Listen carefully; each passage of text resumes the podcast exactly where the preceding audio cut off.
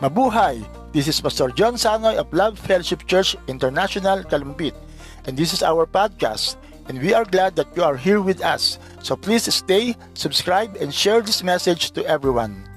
God bless you and enjoy the message.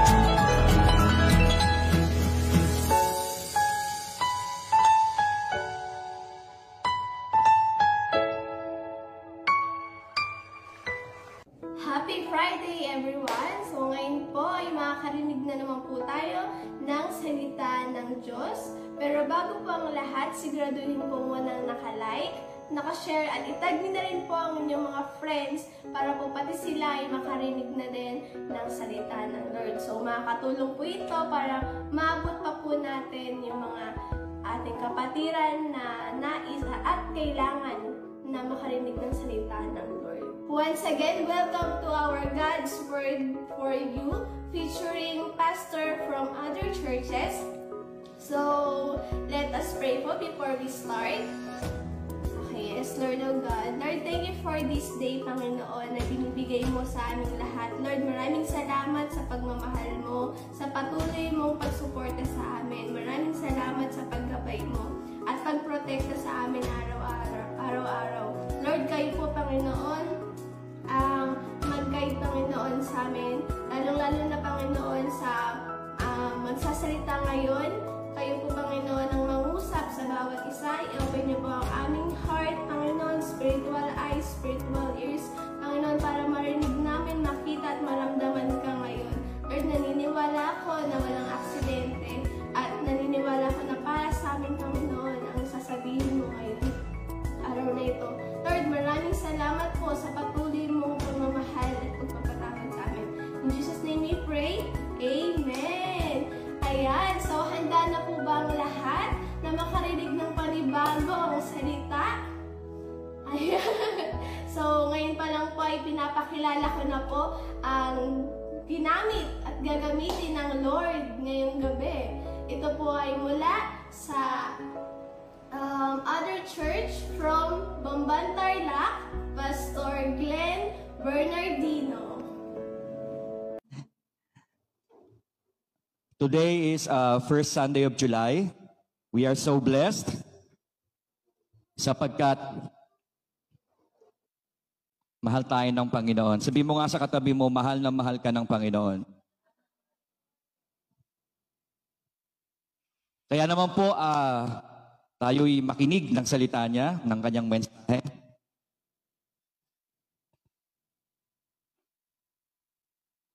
We will talk about hearing His voice habitually na sa ilalim ng ating temang renewed spirit. Masarap po na tayo po ay magkaroon ng renewed spirit. At mangyayari lang po yan, isa sa paraan ay kapag napapakinggan natin lagi ang tinig ng Panginoon. Sa araw-araw po na dumaraan sa ating buhay, marami po tayong naririnig o, o nap- napakikinggan. May mga tinig na galing sa ating mga magulang. May mga tinig na galing sa ating mga kaibigan o mga kamag-anak. Mayroon ding galing sa mundo. At kung kani-kanino pa. At ang tinig na ito, o ang mga tinig na yon, malaking idinudulot sa paghubog ng ating kaisipan, ng ating kalooban, at maging ng buong pagkatao natin. Kaya po, napakahalaga na tamang tinig lang ang ating bigyan ng pansin upang makapamuhay tayo ng tama at, mat- at matiwasay. Ito po ay ang tinig ng Diyos. Amen. What you are today ay nahubog po yan ng mga narinig natin noon. What you believe today ay nahubog po yan ng narinig natin noon. What you practice today is what you heard before. Kaya ang tinig po mahalaga kasi humuhubog yan ng pagkatao mo. Nung dati-rati, hindi ka nakakarinig ng salita ng Diyos, hindi, hindi mo nararanasan ng kabanalan. Hindi mo nararanasan ang mga spiritual na pagpapala. Kasi wala kang ng mga salitang uh, magdudulot sa iyo ng kabanalan. So today, kailangan po ang tinig ng Diyos ang ating bigyan ng atensyon. Kaya kahit may naririnig ka ngayon sa tabi mo, sabi mo, bahala ka dyan. Sa mensahe lang ako makikinig. John chapter 10 verse 25 to 30. From ESV translation. Jesus answered them, I told you, and you do not believe. The works that I do in my Father's name bear witness about me, but you do not believe because you are not among my sheep. My sheep hear my voice, and I know them, and they follow me. I give them eternal life, and they will never perish, and no one will snatch them out of my hand. My Father, who has given them to me, is greater than all, and no one is able to snatch them out of the Father's hand. I and the Father are one.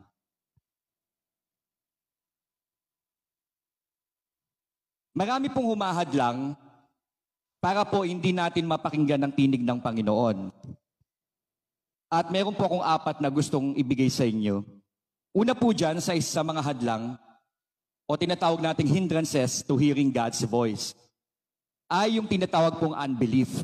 Say unbelief. Iba po yung disbelief sa unbelief. Ang unbelief po ay yung kawalan talaga ng paniniwala. Kawalan po ng pananampalataya. Doon po sa verse 25, mula sa binasa nating John 10, chapter 10, makikita po nyo doon na sabi ng Panginoong Jesus, I told you, and you do not believe. The works that I do in my Father's name bear witness about me. Kasi po, ang konteksto niyan, yung mga kausap ng Panginoong Jesus ay hindi po naniniwala na siya ang tunay na tagapagligtas. Naghahanap pa po ang mga, ang mga Hudyo nung panahon na yon ng tagapagligtas maliban kay Jesus. But the truth is, Jesus was the Messiah, is the Messiah right now, and will still be the Messiah kahit mawala na tayo dito sa mundong ito. Ibig sabihin, siya po talaga yon. Kaya lang, ah, sabi ng mga kausap niya, diretsahin mo na kami. Ikaw ba talaga ang Mesiya? Mesiyas sa Tagalog. Ikaw ba talaga ang Mesaya? Sabi ng, kaya sinabi ng Panginoon dyan, I told you, sinabi ko na sa inyo. Ngunit hindi kayo naniniwala. Anong, anong makikita natin dyan? The Father has given them already what they were looking for, the Messiah. And the Messiah himself ay nakikipag-usap sa kanila. Kaya lang hindi nila naririnig ang tinig ng Diyos sa pamamagitan ni Jesus because of their unbelief. Hindi sila naniniwala. At ito nga po ang sinasabi ng Panginoon. Yung mga ginawa niya, the works that I do in my Father's name bear witness about me. Kasi lahat ng ginawa ng Panginoong Jesus, hindi naman magagawa ng ordinaryong tao. Hindi naman po magagawa ng walang, na, kung hindi makapangyarihan siya, kung hindi sumasa kanya ang Ama. Hindi po niya magagawa. Ano po ba yung mga ginawa ng Panginoon na sinasabi niya dito? The works that I do in my Father's name bear witness about me. Ang dami-dami pong mga himala.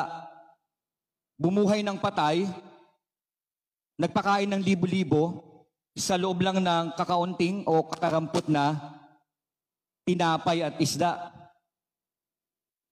Nag, uh, nagbigay ng paningin sa bulag, nagpalakad ng pilay, at kung ano-ano pa.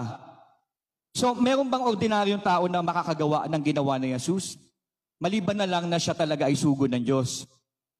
Marami pong nag-aangkin na sila ay sugo ng Diyos. Pero wala naman pong himala na nagawa sa buhay ng tao. Only Jesus did so much miracles na kung tutuusin po, ang sabi nga ng John chapter 21, last verse, kung isusulat daw po ang lahat ng ginawa ni Jesus, hindi daw magkakasya ang lahat ng libraries sa buong mundo. That is not an exaggeration. That is the truth. Kasi hindi naman talaga recorded lahat ng nasa Bible. Ang mga, na, na, ang mga nakasulat lang sa Biblia ay sapat na para tayo ay maniwala. Kaya lang maraming hindi pa rin nakakapakinig sa tinig ng Diyos because of unbelief. In fact, meron po sa church noon. Tingnan mo nga yung katabi mo, baka siya yun. Hindi naman ano. Mukhang hindi naman. Sabi mo nga sa kanya, mukhang hindi ka naman yun. sa church din po, may mga tao na may unbelief. Kaya kahit na linggo-linggong dumalo ng gawain, kahit na iba-iba yung speaker, kahit na iba-iba yung mensahe, pero dahil may unbelief siya. Oh, don't get me wrong. Kasi po, itong mga nagsasabi kay Jesus na, eh, o, o, o yung itong kinakausap ni Jesus, sinusundan po niya. Sinusundan po nila si Jesus. Sinusundan niyo ako, pero di naman kayo naniniwala sa mga sinasabi ko. Eh sa church, ganun din. Aten ng aten, pero may unbelief. Kaya hindi talaga naririnig ang tinig ng Diyos.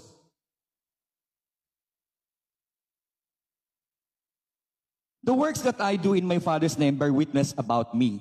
Let's put that in, in our context today. Halimbawa sa church, ang dami ng himala na ginawa ang Diyos sa church na ito. Amen? Ang dami-dami na hindi kayang gawin ng tao. Kung i-imaginein po natin, talagang ang Diyos lang ang pwedeng gumawa. Pero marami pa rin po na may unbelief. Kahit kahit dito, ang dami natin nakikita maraming binagong buhay. Lahat tayo binagong buhay ng Diyos na hindi natin kayang gawin mag-isa yun. Maraming pinagaling sa iglesyang ito kahit pa po bago dumating ang COVID. At wala namang nagka-COVID po dito. Hindi ba himala po yan? Kaya kung may unbelief ka, you can never or you will never hear God's voice. That's a hindrance. Pangalawa, yung tinatawag po nating estrangement. Sabihin po natin estrangement. Ano ba yan? Kinakain po ba yan? Hindi po. Estrangement po yung pagkawalay o pagkahiwalay or disconnection. Kaya nga ang sabi doon sa verse 26, But you do not believe because you are not among my sheep. Ang sakit naman. You are not among my sheep you are not among my sheep. Ang sakit po, di ba? Kaya pala, hindi mo maririnig ang tinig ng Diyos, wala ka palang connection sa Kanya.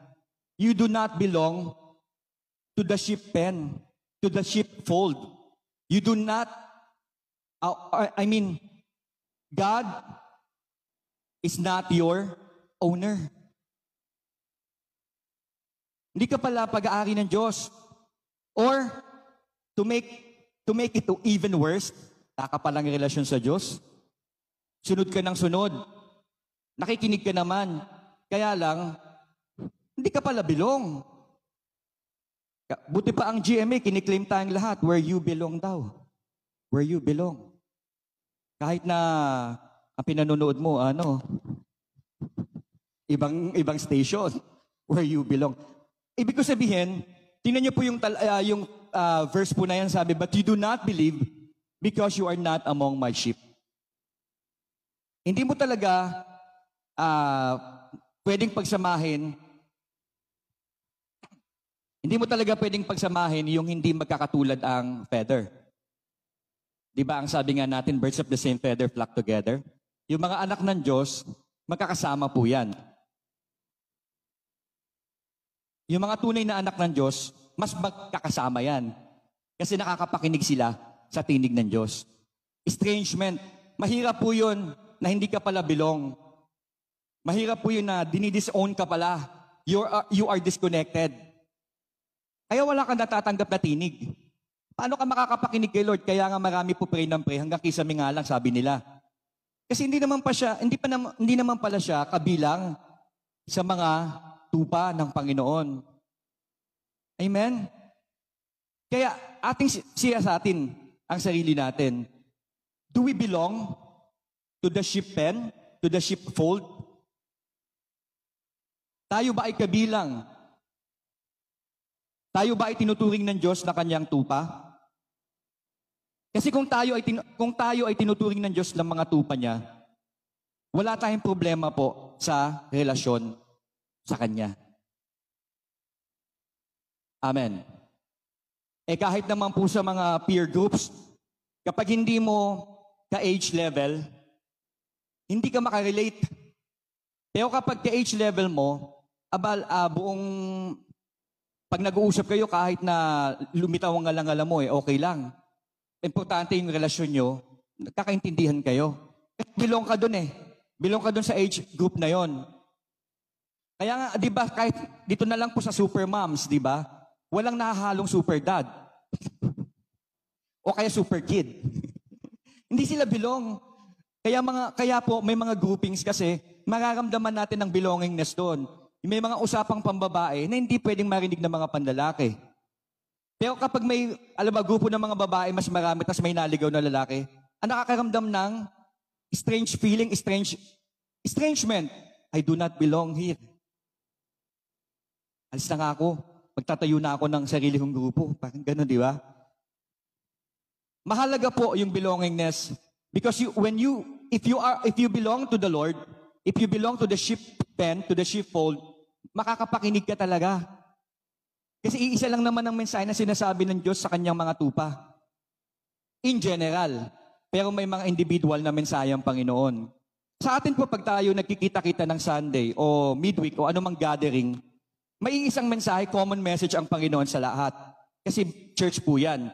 Pero hindi rin, hindi rin dinidisregard ni Lord yung gusto niyang sabihin sa individual. Yung may mga, per, may mga personal na pangangailangan kasi ang mga taong lumalapit sa Kanya. Pero kapag ikaw ay tupa ng Panginoon, kakausapin ka niya in a common message because you belong to the church, kakausapin ka rin niya in a specific message, in a personal message, personal level na po, kasi tupa ka niya. Sabi po ng John chapter 8, verse 47, Whoever is of God hears the words of God. The reason why you do not hear them is that you are not of God. Sakit. Kung sino daw po ang sa Diyos, nakikinig ng salita o pinakikinggan ang kanyang mensahe. Kung sa Diyos ka, hindi ka naiirita. Kung sa Diyos ka, hindi ka naiinip. Hindi ka nagbibigay ng mga excuses. Oh, don't get me wrong. Ibig ko sabihin ng excuses, may mga times po talaga na unavoidable ang excuse. Pero kapag nandami mong excuses, para lang hindi makadalo o makapakinig ng, ng sermon ng salita ng Panginoon, ay magtanong ka sa sarili mo, ikaw ba talaga ay tupa? Kaya po nilalarawan po ang anak ng Diyos sa tupa at yung mga hindi anak ng Diyos sa kambing. Ang mga kambing po talaga matitigas ang ulo niyan. Kapag hinila mo sa kanan, pupunta sa kaliwa. Kapag hinila mo sa unahan, makikipag, ano tawag, tag o war sa'yo. Pero ang tupa, sumusunod lang po yan. Pag sinabi ng, ng kaniyang uh, shepherd, uh, sumisipol nga lang po yung shepherd. Alam na ng mga tupa kung saan ang kaniyang shepherd. Kaya po ang sabi, tayo ay sheep kung nakikinig tayo, nakakapakinig tayo ng salita. Ang liwaliwanag po, whoever is of God hears the words of God. Kaya nga pag Sunday, kung ikaw ay anak ng Diyos, mahalaga sa iyo ang araw na yun. Mahalaga sa iyo yung magbibigay ka ng time na magbabasa ng salita niya.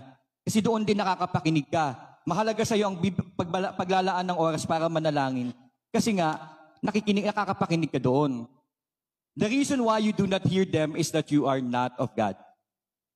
So very um, straightforward, di ba? Nakap kaya daw pala hindi napapakinggan ng tinig ng Diyos kasi nga hindi ka sa Diyos. Pangatlo po na hindrance. Worldly distractions. Alam nyo ang ingay-ingay ng mundo. Tama? Ang gulo-gulo ng mundo. Kaya nga may sinabi si Jesus, yung binibigay niyang kapayapaan, hindi katulad ng binibigay ng kapayaan, kapayapaan sa mundo. Kasi magulo ang mundo. Kung meron mang kapayapaan, temporary lang. Ano lang, fake. Matthew chapter 13 verse 22. As for what was sown among thorns, this is the one who hears the word.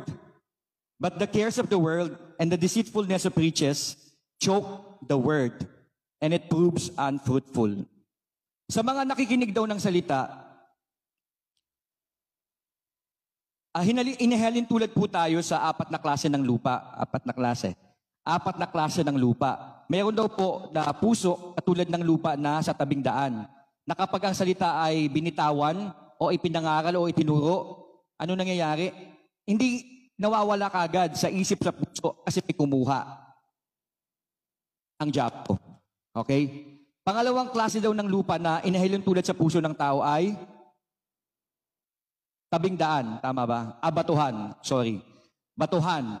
Ngayon, ang batuhan, wala pong lupa yan. Kaya pag nalaglag ang salita ng Diyos o ang binhi, hindi naman po talaga tutubo.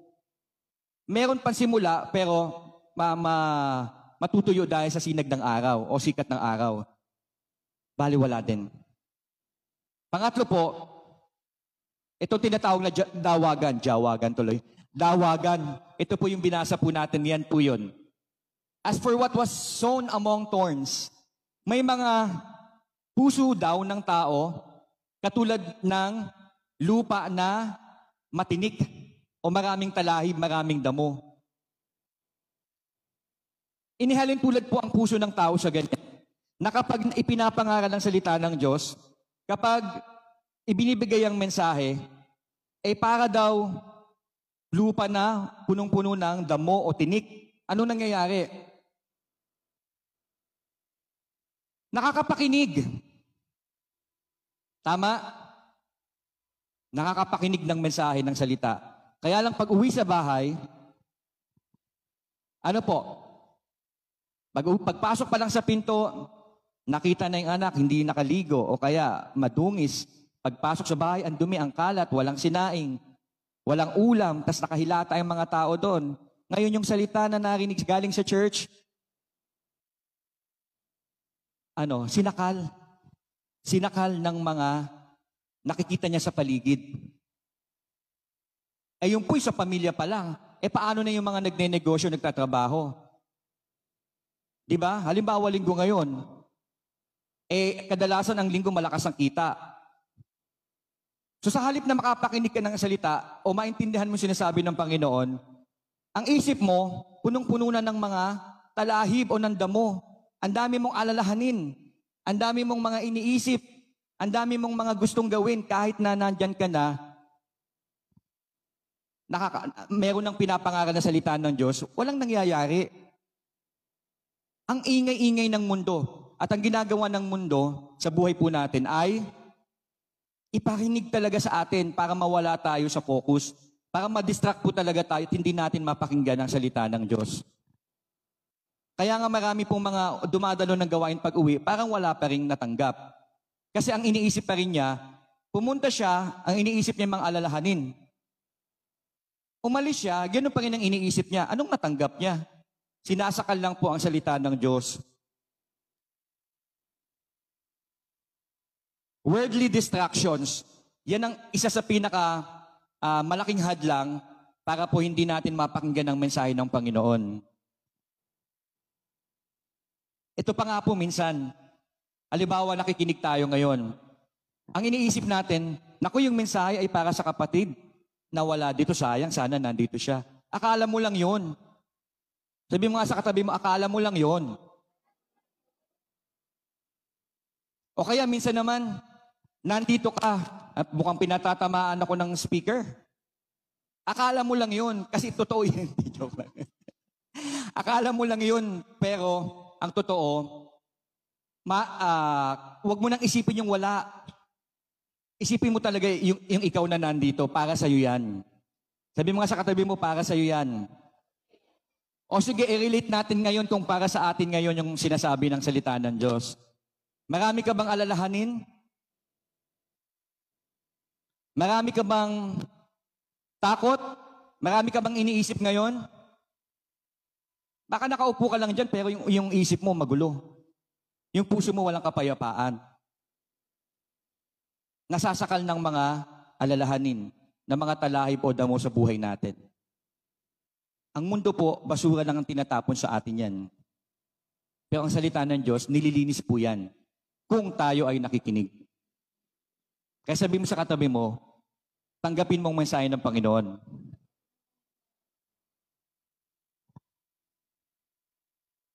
Amen. Pang-apat po,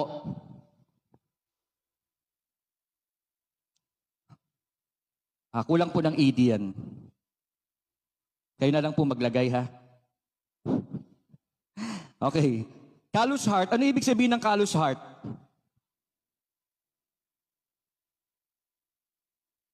Anong ibig sabihin po ng callous heart? Yung makalyo ng puso. Yung matigas ang puso.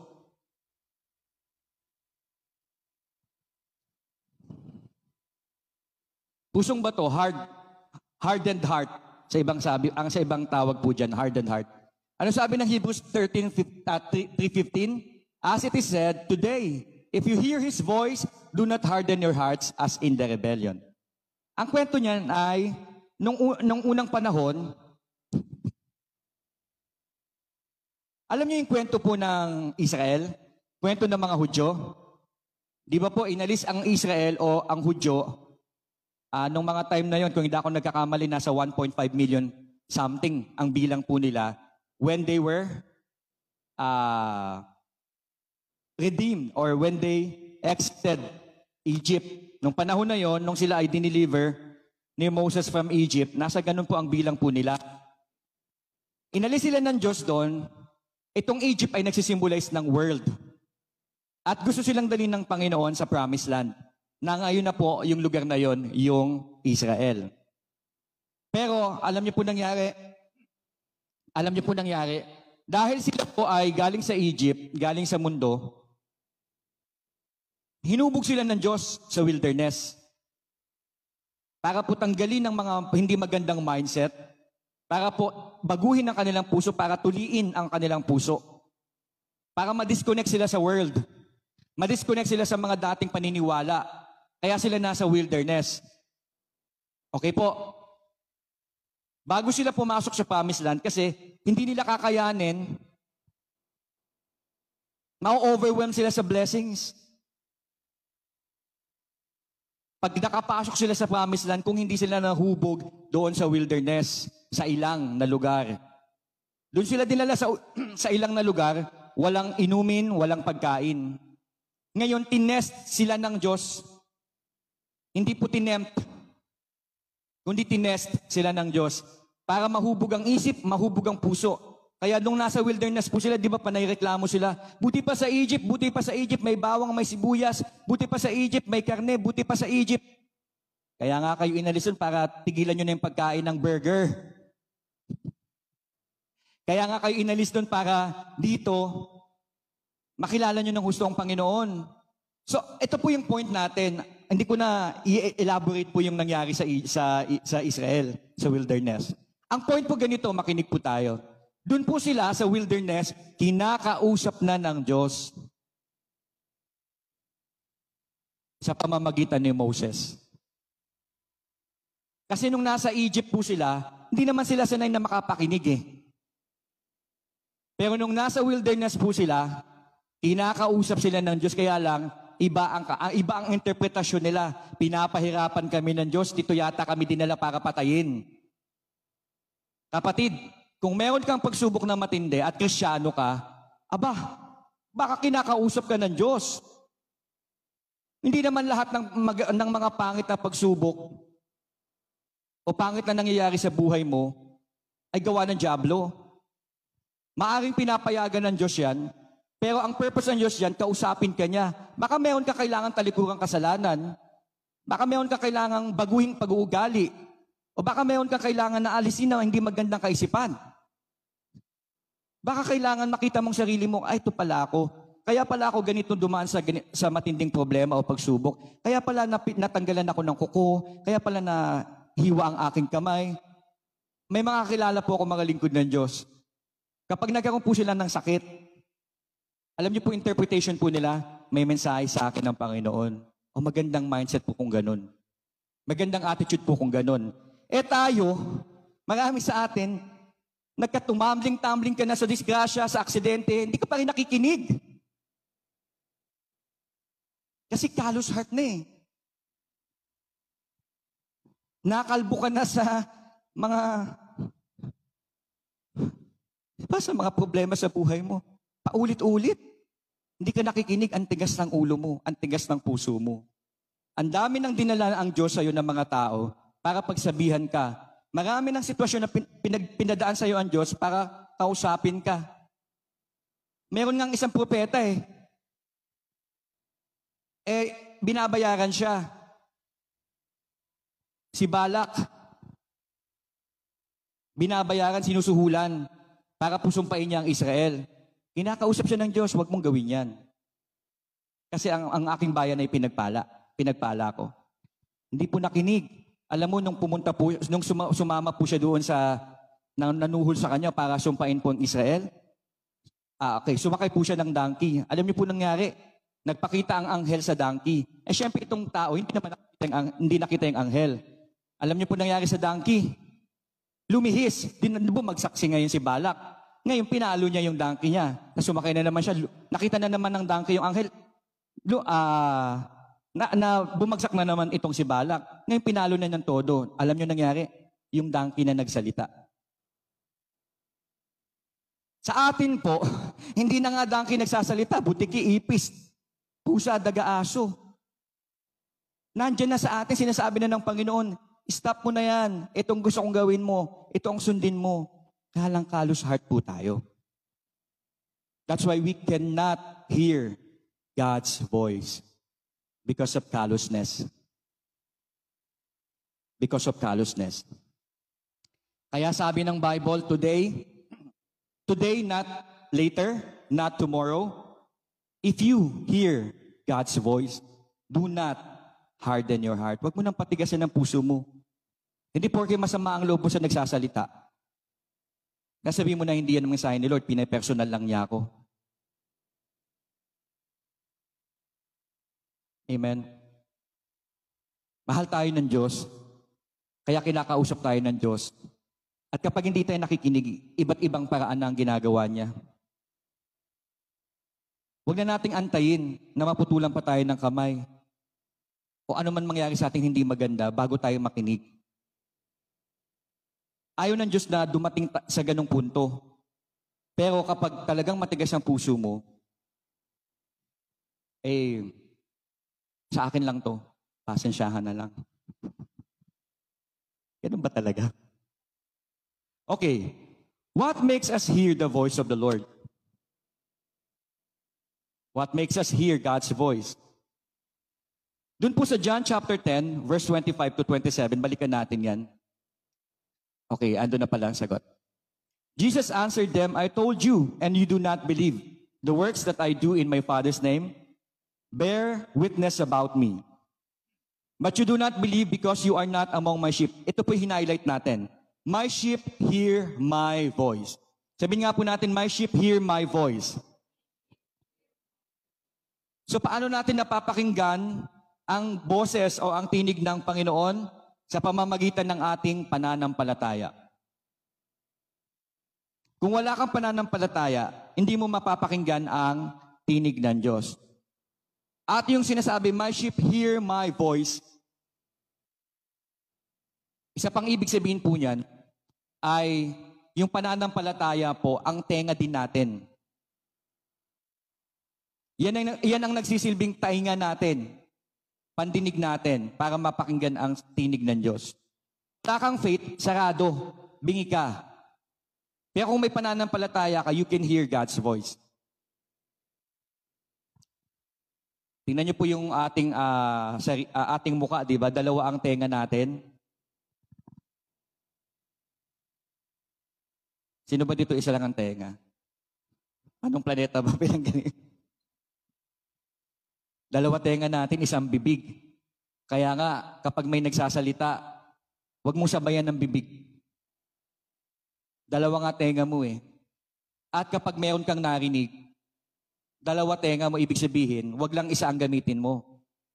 Baka mamaya sinabi lang ni Juan, pero iba pala sinabi ni Pedro. Misan, sinasabi pala ng Diablo, pero sabi mo, sabi ng Diyos. Yung faith ang pairali natin. Yung pananalig, yung pananampalataya. At hindi mangyayari na magamit ang pananampalataya para makinig, makapaka- makapakinig ng salita ng Diyos kung wala tayong kaalaman patungkol sa Kanya. Kaya nga ang sabi po ng Romans chapter 10 verse 17, faith comes from hearing and hearing through the Word of God. Kaya naman po tayo nakakapakinig lalo ngayon ng salita ng Diyos. Oh, I mean, kaya naman po tayo nakakapakinig lalo ngayon ng tinig ng Diyos kasi marami na tayong nasa, nar- narinig na salita niya. At yung pananampalataya natin, na-develop lang na-develop.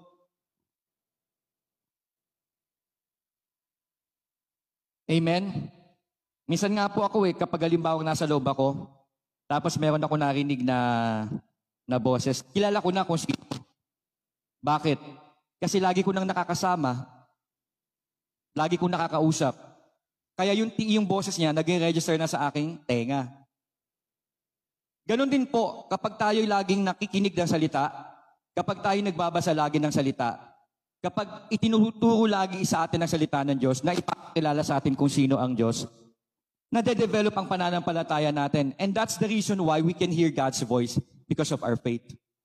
Faith cometh by hearing and hearing by the word of God. That's why when you come to church, avoid distractions. Dalawa na nga tenga, kahit nasa CR ka, hindi mo pa rin naririnig yung mensahe.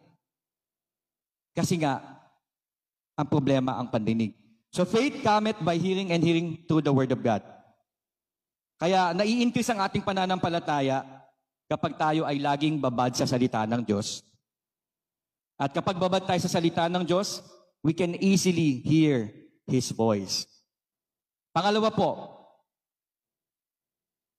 what makes us hear the voice of the Lord? Not only faith, but also relationship. Tingnan niyo yung highlighted na word. Ah, ah sabi doon, and I know them. Sabi, ah, galing yan sa, my sheep hear my voice and I know them. Relationship. Hindi ka, hindi porke ang Diyos ang lumikha sa atin, kilala, ah, meron nang siyang, ah, ta, paano ba, paliwanag to. Baka ma, ma-misinterpret ako. Ang ibig sabihin po niyan, kapag may relasyon ka sa Diyos, kilalang kilala ka niya. Pero kapag wala kang relasyon sa Diyos, eto po, may play of words lang dito eh. Hindi ka niya kinikilala. Hindi ibig sabihin na hindi ka niya kilala. Kilala ka ng Diyos. Kaya lang kung wala kang relasyon sa Kanya, hindi ka niya kinikilala. That's the difference. Nakuha po. Kasi pag sinabi kong, kapag wala kang relasyon sa Diyos, hindi ka niya kilala, eh sinong lumikha sa'yo? Demonyo. Nilikha tayo lahat, nilikha tayo lahat ng Diyos, lahat ng tao. Pero kapag wala tayong relasyon sa Kanya, hindi, hindi niya tayo kinikilala. Hindi niya tayo nare-recognize. Hindi niya tayo ina-acknowledge na sheep niya. Pero kapag may relasyon tayo sa Kanya, He knows us. Kapag kilala tayo ng o kapag kinikilala tayo ng Panginoon at may relasyon tayo sa Kanya, eh siya lang ang pinakikinggan natin. Wala na pong iba. Wala na pong iba. So, kumusta ang relasyon natin sa Panginoon? Kumusta po ang relasyon natin sa Panginoon? Tingnan mo ngayon nasa likod mo. Kumusta ka na kapatid at si Lord?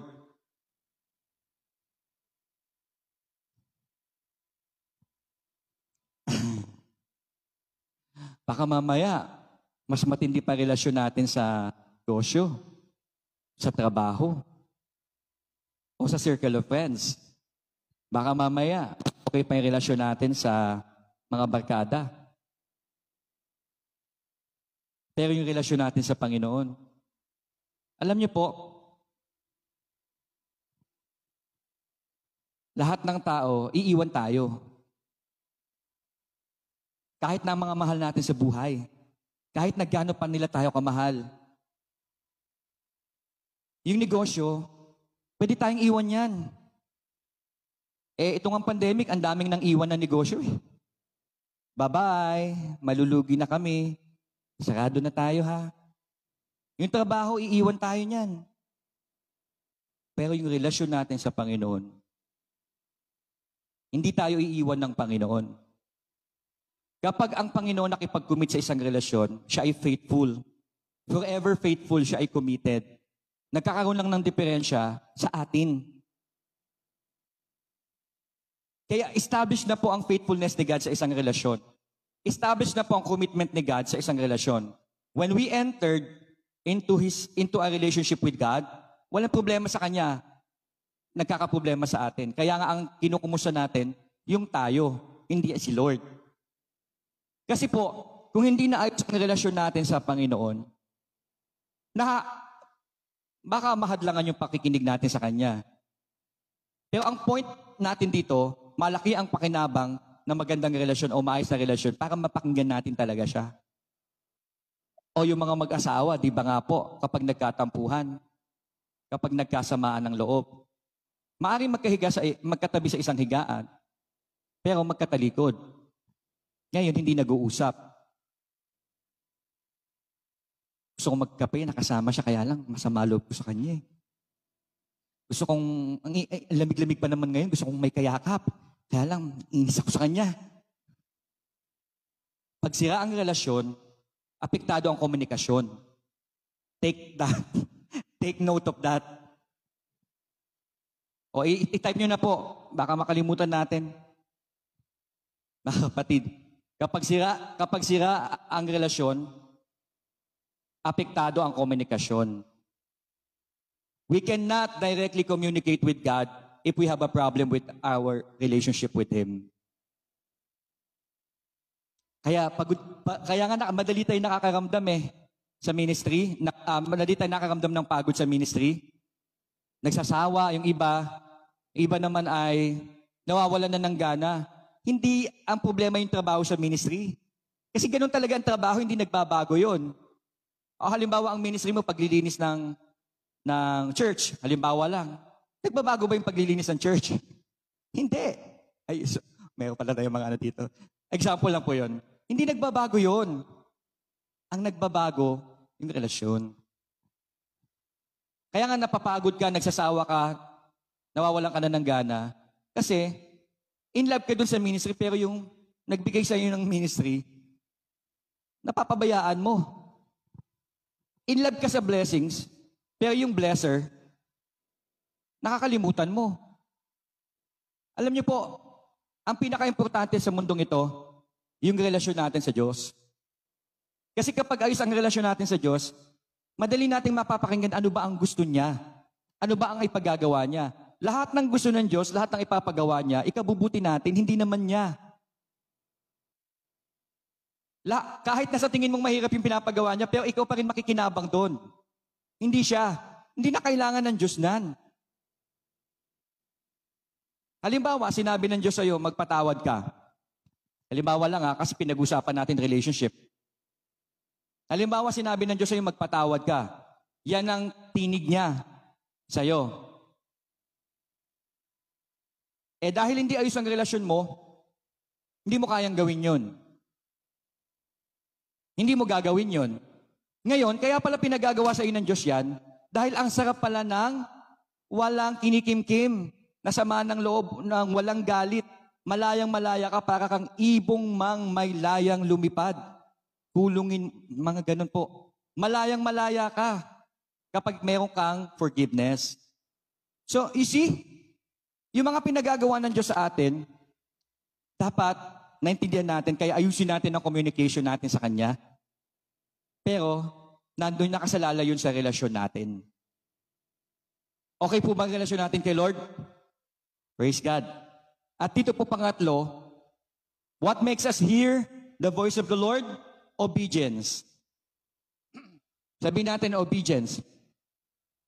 Dito po sa, ayun, dito po tayo umalis sa talatang yan. Ano po sabi doon sa verse 27? My sheep hear my voice, faith, and I know them, relationship, and they follow me, obedience. Nakakapakinig tayo sa Panginoon kapag masunurin tayo. As simple as that. Kapag ikaw ay obedient, remember si, si Samuel po, si Samuel, kilala niyo po si Samuel? Di ba bata pa lang po tumira na sa templo yan? Doon na po lumaki yan eh. Dahil itinalaga ng nanay niya. Yung nanay niya kasi hindi magkaanak.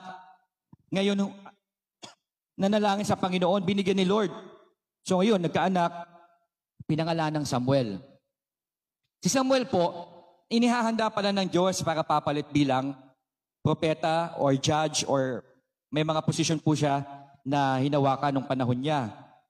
Ngayon, bata pa lang po siya natutulog na siya sa templo. Naririnig po niya ang tinig ng Diyos. Alam niyo po ba na ilang beses siyang bumangon? Kasi obedient po siya Kahit po doon sa, sa high priest na pinaglilingkuran niya nung panahon na yon, si Eli, na napilay. No, nabali po kasi leeg nun eh, di ba? O tama naman din, medyo malapit naman sa katotohanan. Napilay po si Eli, kasi po nung lumaban po ang Israel, eh mataba po siya eh. Nalaman niya, natalong Israel, na ano po siya, natumba po siya, nabali ang leg niya. Okay? So si Samuel pong pumalit sa kanya. Because of obedience, makakapakinig po tayo sa tinig ng Diyos. Okay, last. May blessings po. Pag ikaw ay nakakapakinig. Gusto mo, na, gusto mo ng blessing, di ba? Pero itong blessing na to, matindi sa inaakala mo. Doon po sa verse na binasa natin, ano po sabi doon?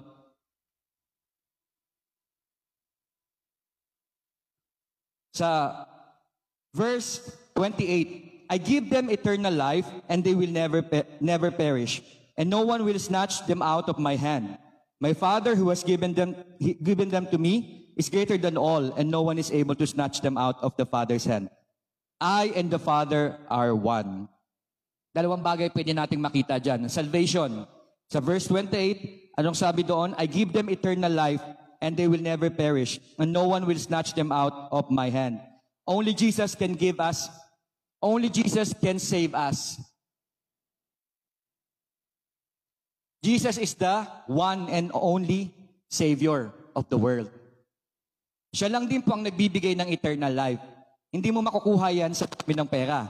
Hindi mo makukuha yan sa sa kapangyarihan mo dito sa mundo. Hindi mo makukuha sa mundo ang buhay na walang hanggan. Kay Jesus mo lang makukuha yan. At kapag binigay na sa iyo ng Panginoon yan, hindi ka kailanman mapapahamak at hindi ka kailanman uh, malalagay sa alanganin sa buhay mo kahit na uh, ano pang alok ng mundo sa iyo, kapag ikaw ay merong uh, tamang relasyon sa Panginoon, kapakinig ka sa kanyang tinig, sigurado ka sa salvation na inaalok ng Panginoon. So I give them eternal life and they will never perish and no one will snatch them out of my hand. And last po, ibinibigay ng Panginoon sa, dahil sa pakikinig natin sa Kanya, dahil sa relasyon natin sa Kanya, ay security. Sabi natin security. My Father who has given them to me is greater than all, and no one is able to snatch them out of the Father's hand. Hallelujah.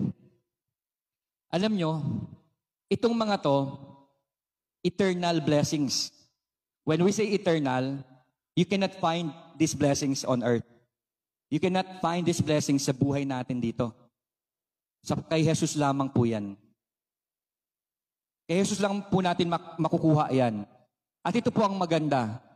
Kapag ikaw ay uh, nakakapakinig sa Panginoon dahil sa relasyon mo sa Kanya, dahil sa ayos na relasyon mo sa Kanya, at komunikasyon mo sa Kanya, alam niyo pang sigurado tayo, sa buhay natin, yung mga tao po, uh, kumukuha ng mga insurances, SSS, GSIS, PhilHealth, medical insurance, educational plan, memorial plan, ang dami-dami po. Kasi alam niyo kung ang purpose po niyan, to secure our future. Halimbawa sa memorial plan, kasi po ako may St. Peter eh. Bakit ka kumukuha ng memorial plan? Para pag namatay ka, hindi ka na hindi ka na mag-isip patay ka na. Naku, pa- paano yung pamilya ko? Paano nila ako ipapalibing? Wala akong kabaong, wala akong, wala akong iniwanang pera. Marami pa akong utang. So may insecurity, di ba? Kaya ka kumukuha ng memorial plan. May insecurity po yun. Pero maganda po, gusto mong i-secure yung future mo. Kahit napatay ka na, hindi ka na problemahin ng mga mahal mo sa buhay. Educational plan. Kasi hindi mo alam ang takbo ng mundo. hindi mo alam ang takbo ng ekonomiya. Kaya ginagawa mo sa mga anak mo, ay kinukuha mo ng plano para hindi sigurado na ang kanilang pag-aaral na makakapagtapos nila. Educational plan. Iba naman po, benefits. Para pag retired ka na, siguradong mayroong kang pensyon. Secured na ang future mo. Yun ang sistema ng mundo. Nakukuha niyo po, yun ang sistema ng mundo. Pero sisiw lang po sa Panginoon ng security.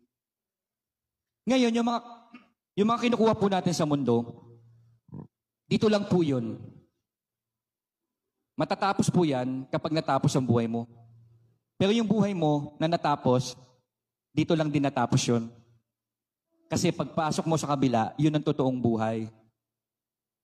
Kung nasa mundo ka ngayon at hindi mo nakapapakinggan ng tinig ng Diyos, tapos binawian ka ng buhay, paano ka magkakaroon ng security, eternal security? Paano ka magkakaroon ng eternal salvation? Eh dito pa lang hindi mo na napakinggan ng tinig ng Diyos. Hindi, hindi ko po din i-discount yung pagkuha ng memorial plan, pagkuha ng mga educational plan, o mga life insurances. Wala pong problema po dyan. Wisdom po yan ng isang tao. Kailangan nyo po yan, kailangan po natin yan sa mundong ito. I take note sa mundong ito. Pero hindi yan lang ang buhay natin. Ang buhay po natin ay pagkatapos na umalis tayo sa mundong ito. Kahapon lang po may namatay. Nakakalungkot po. Kasi bata pa. Bata pa po siya. Na aksidente. Ngayon, ang naglalaro sa isip ko, paano ang kanyang kaluluwa? Nung siya ba ay nabubuhay sa mundo, nung siya ba ay buhay pa, napapakinggan na ba niya si Lord? Meron na ba siyang relasyon kay Lord? Okay ba ang komunikasyon niya kay Lord? Kasi okay lang po tayong mamatay kapag okay ang relasyon natin kay Lord. Kapag okay ang ating relasyon, wala kang takot. Secured ka. May eternal salvation ka, may eternal security ka. Mga kapatid, huwag mong antayin na dumating sa punto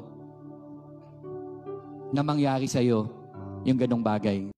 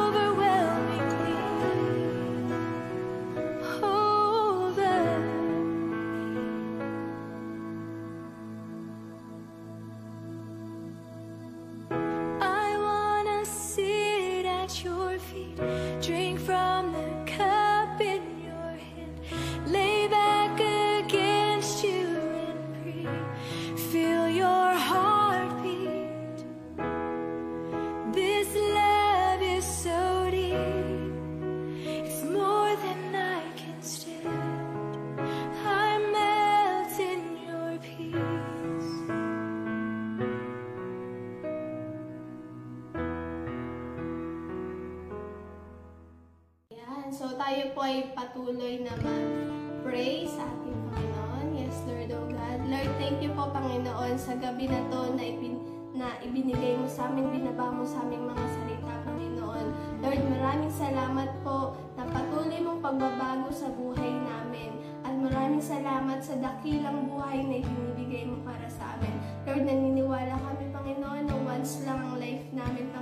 Panginoon. Tulungan mo kami, Panginoon, na gamitin ito sa tama at tulungan mo po kami, Panginoon, na mamuhay, Panginoon, sa presensya mo. Na gamitin namin ang buhay namin para sa iyo sapagkat ang buhay, Panginoon, ay nagmumula sa iyo. Lord, maraming salamat sa patuloy mo ang pagsuporta sa amin, sa pagbukas ng aming mga puso, Panginoon, sa pagbukas ng aming mga mata upang makilala ka pa. Lord, kami po ay uhaw na uhaw, Panginoon, sa presensya mo. Lord, nais ka pa po namin makilala, nais ka pa po namin um, talagang um, maramdaman, Panginoon, sa araw-araw.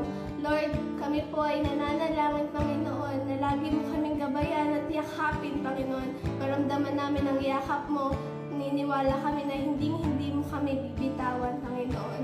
Lord, kayo lang po ang aming kakapitan sa lahat ng pagsubok na aming pinagdaraanan. Lord, maraming salamat po. In Jesus' name we pray. Amen. Ayan, so maraming salamat po sa patuloy na tumutok sa ating God's Word for You. So patuloy pa po natin suportahan ang gawain na ito. At para po sa iba pa, um, patuloy pa po natin i-share ang video na ito para may iba pa po na ma-reach itong baka sakaling kailanganin nila ang God's Word na ito. So maraming salamat po. Good night! Thank you for watching our online service. Always remember that you are greatly blessed, highly favored and deeply loved by God. We hope to see you again on the following online services. Sunday celebration, 8:30 in the morning at LFC Columpit live page. Kids Sunday School, Sundays, 1 p.m. Live stream at One Hope Columpit page. Youth service online, Sundays, 8 o'clock p.m. Tune in at Influences, iClick page, JPEG Fellowship, alternately every Sunday of youth service online, 8 p.m. via Zoom. Every geezing is a blessing. Mondays to Fridays, 7 a.m. at LFC Columpit live page. Quarant training, leadership mentoring, Tuesdays, 7 p.m. via Zoom.